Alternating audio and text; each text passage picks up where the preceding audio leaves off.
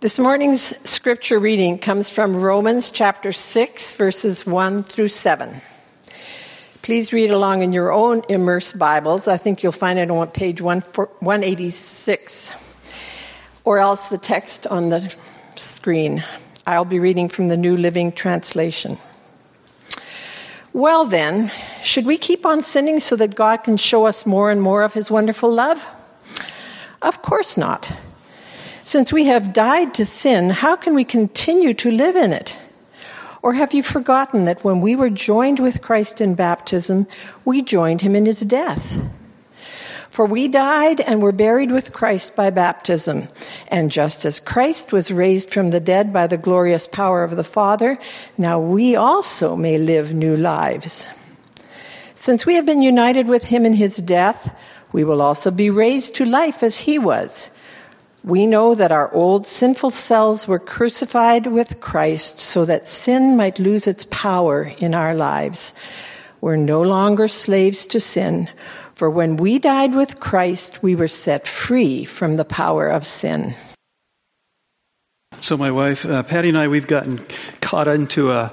Um, a TV series thing. It's a Netflix production called The Crown and if you love the sort of um, I have to be careful because I know we have some people here from England, but I'm kind of an Anglo Anglophile. I don't love them more than anyone else, but something in the American spirit, we just love the uh, the British, and this is it's a fantastic. It's well done. It's really really well done. And I've only seen year one or season one, and if you've gone beyond that, uh, you have to shut up. I will not listen to whatever you have to say. But it is going to be, I can tell it's, it's pretty slow moving in terms of chronology, and it's going to be going on for a while. After all, the Queen is still alive. Um, but uh, in, in season one, what I pick up is a tension there. This is my way of, of interpreting what the, the storyline is. There's a tension between those who want to live authentically and those who believe that duty is the main thing. So you have the, the, the rule breakers and the rule keepers.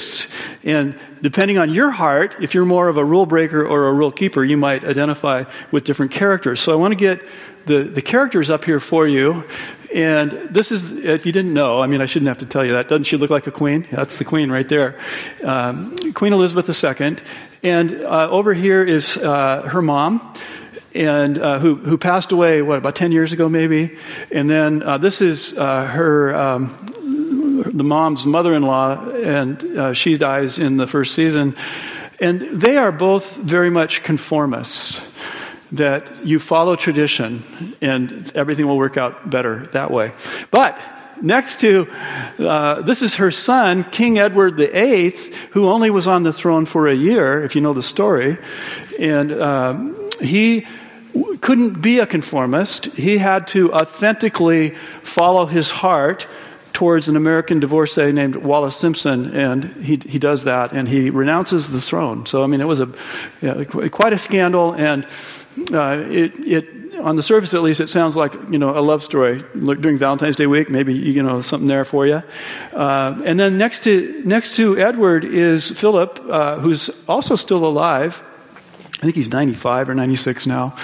And, uh, but he's, he's not as duty bound as his wife, the queen. And he, you can tell he's struggling to be married to this woman who puts duty, or seems to put duty above everything else. I'll come back to that comment in a sec. And then you have, oh, you have Margaret, and she's kind of spicy, and uh, in, in real life as well.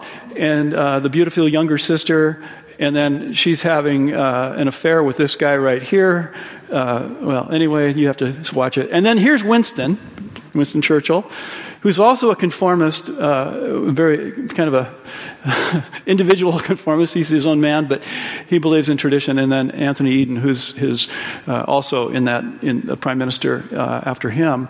So you have this this tension between uh, the rule breakers and the rule keepers, between those who want to live authentically and those who say we should conform. And uh, this is set in the 1950s, the first season, and now, since 19, the 1950s, which side has won the battle in culture at large? Are we more conforming or more uh, following our hearts? We're heart folks. I mean, just admit it. Our culture is based on following your heart.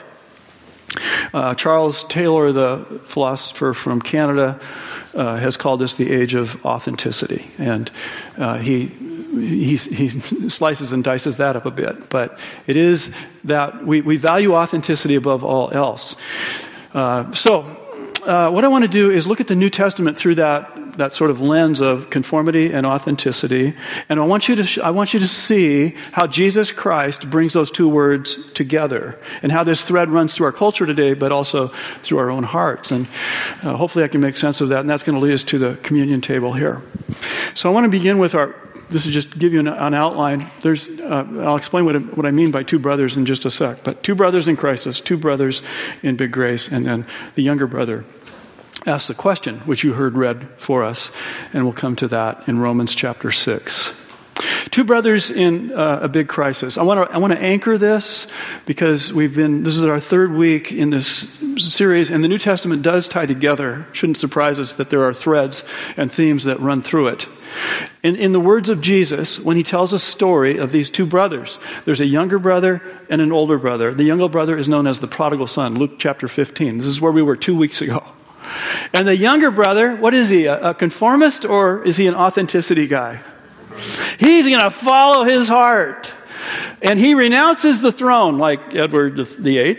He renounces his uh, citizenship with his family and takes his mon- the money from the inheritance, and he goes out, wine, women, and song, kind of wastes it. He chooses to do that, and he ends up, we'll come back to this theme later, that his freedom leads to his enslavement in a, a form of enslavement in a, a, a pigsty and he comes to his senses, and then he begins to go home. He, he, the father goes out to meet him. You know the story. He's welcomed into the home on the sheer grace of the father. Now, at the same time, there's an older brother, conformist or authenticity guy? Conformist. You got to go by the rules. And he broke the rules. And what are you doing letting him back into the house? And he's really bothered by that. And he indicts himself when he says, I have been slaving for you all these years. So he has chosen to be a slave. So you have a younger brother who's a slave to sin, an older brother who's a slave to the law. That's where N.T. Wright, who's a modern theologian who likes to play with these kind of things, says that. He, he tells, hey, what Jesus is saying here, he's speaking to Jews, and he's, he's really saying to them at, at a deep level, You are the older son. You are the older son. The Jewish nation, Israel, uh, Exodus chapter 4, verse 22, Israel, God says, is my firstborn son. Well, who's the secondborn son? It's the Gentiles. And in the big picture, it's the Gentiles. And then we see that worked out as the church unfolds in Acts. This is where we were last week, so I'm trying to take you through here, a little review. And you find in the book of Acts, there's this new group called the church, and it's filled with people who are Jewish believers in Jesus and Gentiles or non Jews who believe in Jesus, and they have a few things to work out amongst themselves. And uh, we find that in Acts chapter 15, they work things out where the, the Jew, the Jewish Christians wanted to add something. It's Jesus plus circumcision, Jesus plus the food laws, Jesus plus the Sabbath. And they work it out there. They say, no, it's just Jesus. And aren't you glad? I mean, you should be glad. Most of we identify with the Gentile, with the younger brother on that point. And they agreed to that well, they agreed to it, but when you agree to something, that doesn't mean you always just, things don't change overnight. We had a civil war to decide slavery, eh, but we still had a lot of slavery. We still had a lot of racism, right? I mean, things don't just change. You can't make, just make laws and everything changes. So uh, they make a decision, and now they have to live into it. So we come to this week's reading, which begins in 1st and 2nd Corinthians. Now, 1st and 2nd Corinthians is a younger brother church. It's dominated by Gentiles. And Corinth was known as Sin City in that day, first century. And they are imbibing things from Sin City. Does, does the, how does the grace of God work here? There's a man there living or sleeping with his father's wife, so it'd be his stepmother. And Paul is saying that is not an, an emblem of grace. That is an emblem of sin, and you are, you know, he just says you, and everybody seems to think it's okay. That's not okay, Paul says. And he's right. Is there anybody here that thinks it's okay to sleep with your father's wife? You know, where are the lines that we draw? And Paul, you know, he, he comes down very, very hard there. And so uh, then we go to Galatians, the next book there. And Galatians is a younger brother church. It's filled with Gentiles. And there are older brothers that are coming along and saying, Your faith in Jesus is not enough. See, here they, the, that voice comes back. And Paul is saying, you know, he just, he's just as livid here as he was earlier that no, you, it's not, you don't need, you're going to become enslaved to the law. It's not just slave to sin, but to the law. As the older brother is saying, you must be circumcised, you must eat the right foods, and you must obey the Sabbath laws. So, I mean, Paul's got his work cut out for him. He's get, he's get, they're both sides here. And then we come to Romans, which was the last reading that we did uh, this week. And if if you're you know on schedule, that's where you are. We've got through chapter. I think chapter eight is is where I and I hope I'm on the right place. You know, I should be, I guess. But um, uh, my wife my wife reads ahead. She's an overachiever. Uh, I just, you know have a hard time keeping up. But um, Romans chapter eight or chapter 6 uh, is where we're going to go. But before we go to that, uh, let's look at the first few chapters, Romans chapter 1 through 3, roughly verse 20. And Paul puts on a hat there, and he gets into the courtroom, and um, it's a legal hat, so it's, it's, he's the prosecuting attorney. And he begins by slicing and dicing the Gentiles. And he says that you gave yourself over. That's a, a, a famous phrase that Paul uses in uh, Romans. They gave themselves over to idols, meaning anything that, that, that this is the Gentiles, the non Jews, that they put other things in front of God and they forget about God. They, they forget about morality and they just pursue their own hearts. They are truly authentic to their own hearts and it leads them to very bad places. And Paul says that is unacceptable to God.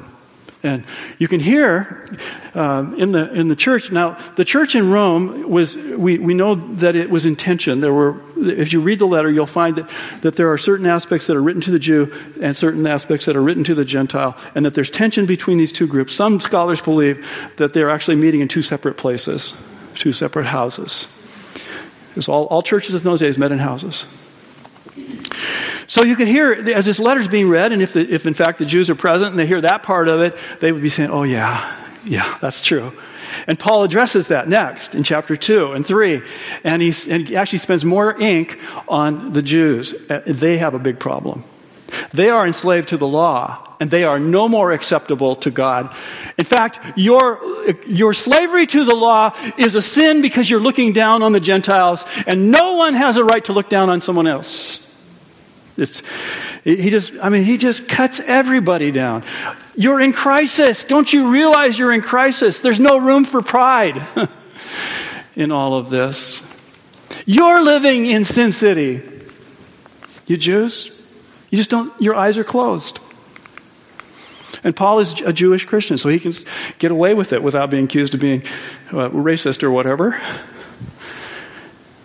I have a, a, a dear, just the sweetest pastor friend. We're really close friends, and I was with him a while back, and he said he was in a uh, kind of a small group situation that he was uh, trying to lead it, and it was right after the uh, Las Vegas shootings, which was like, and I say this with with um, sad, great sadness. It was like 20 shootings ago in the world of media, big stuff. We live, we folks, we are in crisis. This is not first century. We are in crisis today. It's everywhere.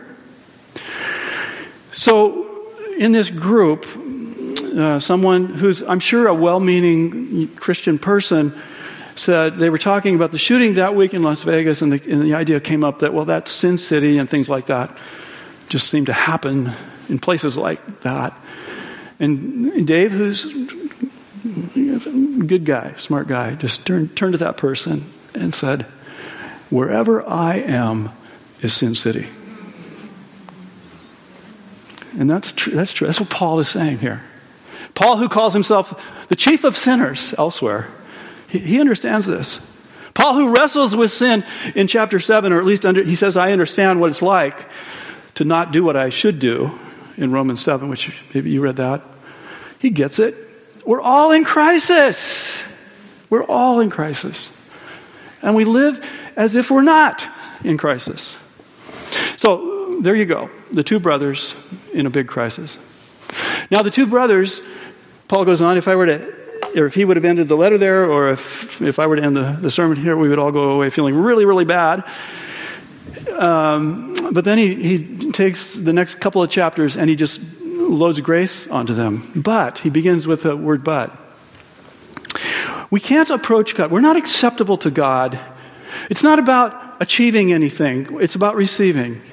It's about seeing Christ for who He is and what He has done for us. It's about realizing that God, when He sees you, He sees Jesus, Jesus is the, if Jesus, uh, here's, here's a point to get in here, but if Jesus didn't lead a perfectly human life, if he wasn't the prototypical human that we were intended to be, if he sinned at some point in his life, then we're all, uh, it doesn't work. Paul's argument falls apart. Because he's saying that Christ was the perfect sacrifice for humanity. That he's the one who takes us out of crisis. That he's the one, when we put our trust in him, our faith in him, then God sees us in a new way. It's a whole different strategy than trying to uh, achieve this on your own. So I don't want to. I'm not going to spend a lot of time on that. That's kind of a, a big deal that we talk about around here. So um, just let you let you know that Paul goes from this crisis to, in his argument, to uh, this idea of the big grace, and that grace is not ultimately a life force, it's not a, even a doctrine, it's a person. And that's really important. It's, it's a person, Jesus Christ. Well, then we come to the younger brother question. And it's truly a, it's a question the older brother could never ask. A Jew could never ask this question. It just wouldn't make any sense for a Jew to ask the question.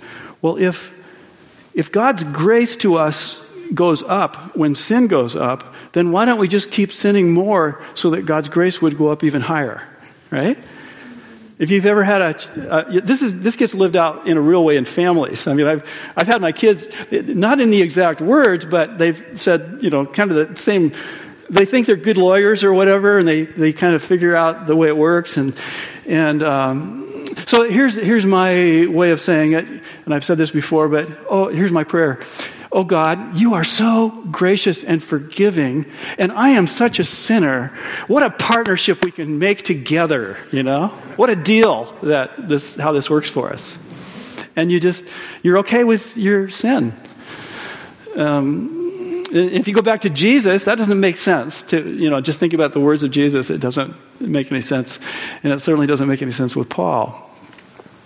So, um, what, one of the ways that I would answer that, and this isn't what Paul does, but I'll just give you one little answer here, is that uh, if you're a, if you're a, you know a really good parent, I think you may have said these words to your children that I love you no matter what.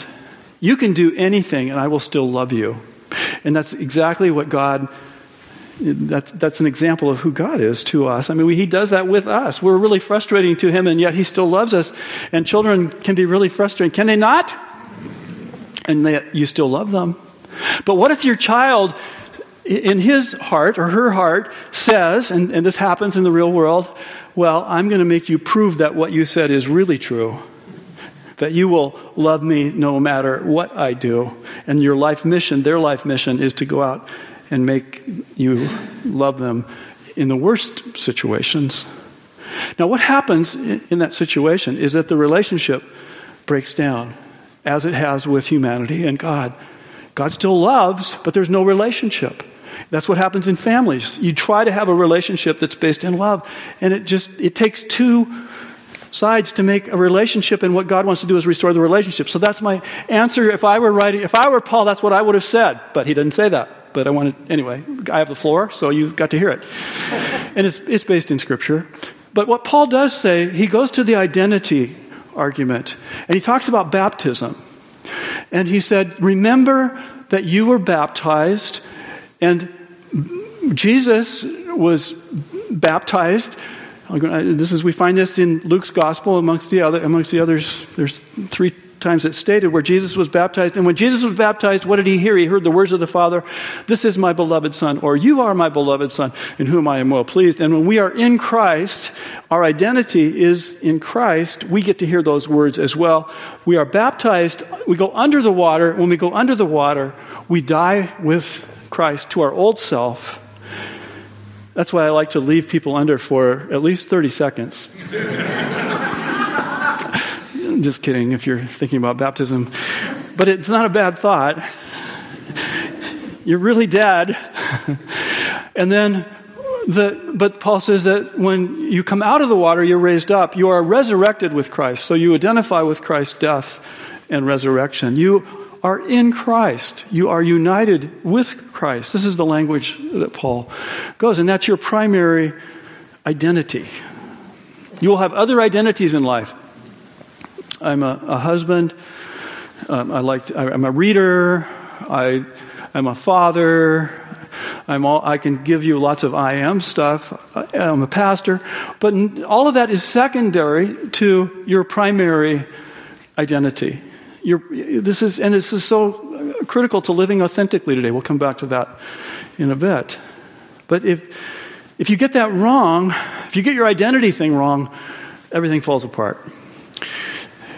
On the positive side, I, I was able to baptize uh, this, this young German girl who came to live with us. And the first day she came to live with us, our boys were young, and she was throwing out uh, bad words. and I, you know, she was she was from Germany, and she, uh, you know, it was we kind of thought it was funny, but not so funny with our kids there, and so we had to talk to her, kind of a older brother talk, you know, shouldn't do that, and and uh, felt like the older brother, and. But eventually, we got to talk about what it means to to live in the Christian faith, and it took time. It took a couple of years, but then she got baptized. So I wanted to describe the baptism to you, just so you know. She it, it was, in, it was actually in a Baptist church because it was the only place we could get to do it. And it was in the winter, it was this time of year. And so in the Baptist church, in, in a lot of Baptist churches, they have a big mural uh, up here, like John the Baptist baptizing Jesus in the Jordan River I don't even know what it was, but it was this mural, and it looked like something you'd see in a Baptist church, if you know what I'm talking about. And then there was a sort of bathtub thing in front of it that, um, so okay, we're good. And um, there's Eva, and she's ready, and I'm ready. And so I get her in there, and I hold her down. I needed to hold her down quite a while to get those bad words out of there, right? and I didn't know what she was going to do. And um, I had no, she was, she was kind of crazy. And so she somehow she, she this was premeditated, I'm sure, but she got her feet in a place where she just flew, kind of flew out of the water. Water's going everywhere, splashing everywhere, and she be, you know, James Brown, I feel good, do do do do do do do, like I knew I would, do do, and she only only just overexpressive. This is the authentic this is the authentic Eva that's coming out. But um, it was so beautiful. It was such a picture of this death to life thing that was so real in her. And she is following Christ today. She's, we get these little emails from her. She's got two little kids now, and she's teaching them about Jesus from in Germany. Well, then you take that, and this this is a. I'm going to give you a quote up here from. I know nothing about. The, the, there's probably nothing in the world I know less about than women who fight each other. So I have no fascination with that, just in case you're wondering. But Ronda Rousey, you know that name? Anybody know that name? It, she's, she's famous for her fights. And apparently she won all of her fights until one night when she lost. And in an instant, she was uh, knocked out. And uh, here's what she said afterwards. Honestly, my th- thought in the medical room, sitting in the corner, and was like, what am I any what am I anymore if I'm not this? It's an identity question. Literally sitting there thinking of killing myself. In that exact second, I'm like, I'm nothing. What do I do anymore? That's the identity uh, conundrum. When you don't, if you put your hope, the, what, what Paul would be saying is, you, if you give yourself over to an identity that is not rooted and anchored in God, in Christ, you will end up in that place. Everything else you tie yourself to will let you down. Well, she did, you know, she didn't kill herself. Um, that, I mean, I'm not. but she, apparently she's gone on to other battles. So, um, good news for Ronda. I want to. Uh, the other thing that Paul does, so he gets into the identity thing, and then I want to close with this. He gets into the slavery thing. He uses the word slavery here. And it brings to mind the word freedom and how the Bible defines freedom and how we define freedom, and it's very, very different. So when we define freedom, we tend to think of, I get to do whatever I want. Age of authenticity language, right? Follow your heart. Uh, the problem is that uh, the Bible says that in our old self, the part that was put to death in baptism, that if we follow that heart, that old heart, uh, we will end up in some very bad places. Jeremiah says the, the human heart is desperately wicked. Who can know it? Now, you get a new heart, it's a different story because Jesus is there. But it's, it's, uh, it's, not, it's not a good thing to follow your heart. If you were to look at the biographies, the unvarnished biographies of Prince Edward VIII and Margaret, uh, the Princess Margaret, you'll find a lot of pain. People who followed their heart and it didn't work out so well for them. And there's a, uh, they're just more famous than the rest of us who try to do that. So slavery, the, the conundrum is, or the paradox is that, that when, we, when we express our freedoms, when we give ourselves over to something other than God, we get enslaved. When we, and, and we, start, we may start out with a measure of freedom. I don't want to say we're, we're, we do have some freedom, but the, we, we misinterpret that freedom. And so we might give ourselves over to a drink, if it's alcohol, and that's a choice that we make. But then that drink, which was a choice, becomes a master over us. And just take that and it, it no matter what your addiction is or what you struggle with, you have lots of masters. And Paul is saying here, and you can agree or disagree with him, but every human being has a master. There is no such thing as a masterless human being. And if maybe the worst case scenario is that you are the master of your own life. Because you're, you know, that's not exactly the, the best news ever. So there's this idea that freedom is the uh, ultimate thing in life has many flaws. There is a way, the writer of, of, Proverbs says, there is a way that seems right to a man or a woman, but in the end it leads to death. That's what we're talking about. It, it, we just don't realize what, what our freedom uh, actually is. So here's the, the false dichotomy that I want to, I want to resolve that uh, false dichotomy between, uh, I want to bring them together, these two words authenticity and conformity in Christ. Only Christ can do this. it's amazing. But authenticity in the Christian life is to be authentic in your life towards Christ, in your life towards God, to be your true self, new self, baptized self, to have to be united to Christ is to be authentic.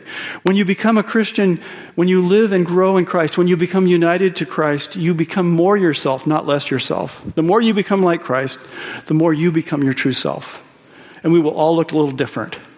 Only God could do that. So that's what authenticity is in Christ. But what's conformity? Romans chapter 8, verse 29, I think, that we are called to be conformed to the image of Christ. So there we go. We become like Christ to be authentic, and we become like Christ to be uh, conformed in his image. Only Christ can bring those two things together. The two brothers can come together now. Let's pray. Lord, as we come to this table, we remember, as the song sung earlier, is that you are the center, you are the grace, you are the life that we find here. And so uh, we open our hearts to you. Meet us here, we pray, in Christ's name. Amen.